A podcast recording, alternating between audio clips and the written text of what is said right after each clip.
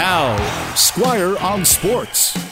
Tomorrow, the Premiership of Soccer will join Germany, Spain, and Italy in restarting itself after around three months off.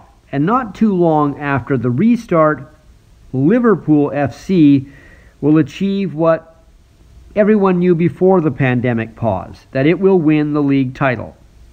Liverpool is kind of like Secretariat in the 1973 Belmont Stakes. So far ahead in the stretch, only a catastrophe would stop them from winning.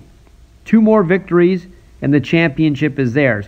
And despite being one of the game's most storied franchises in the 70s and 80s, Liverpool was dominant.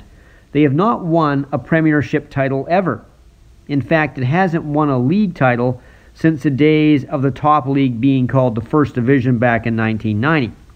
What is interesting is this long drought will end under the ownership of the Fenway Sports Group, the same people who own the Boston Red Sox, who were the owners when the Red Sox ended their much longer championship drought in 2004 by winning the World Series. But you could see this coming this year. Last year, Liverpool won the UEFA Champions League in Europe, plowing through the likes of Bayern Munich, Barcelona, and Tottenham to capture its sixth European championship. And a lot of the credit goes to its manager, Jurgen Klopp, who took over in 2015 after running Borussia Dortmund in Germany. Since his arrival, Liverpool has won 60% of its games. And as we said, he's already won the Champions League with Liverpool, and he'll soon win the Premiership. And if you want a rather distant Vancouver connection with Klopp, his first job as a manager was with Mainz in Germany. He took over that job from veteran coach Eckhard Krautzun, who was briefly the Vancouver Whitecaps head coach in the mid 70s.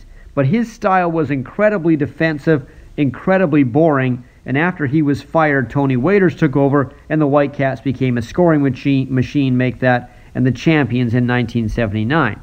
So it's quite possible, when this season finally comes to an end, that Klopp will be known as one of the best managers in the world right now.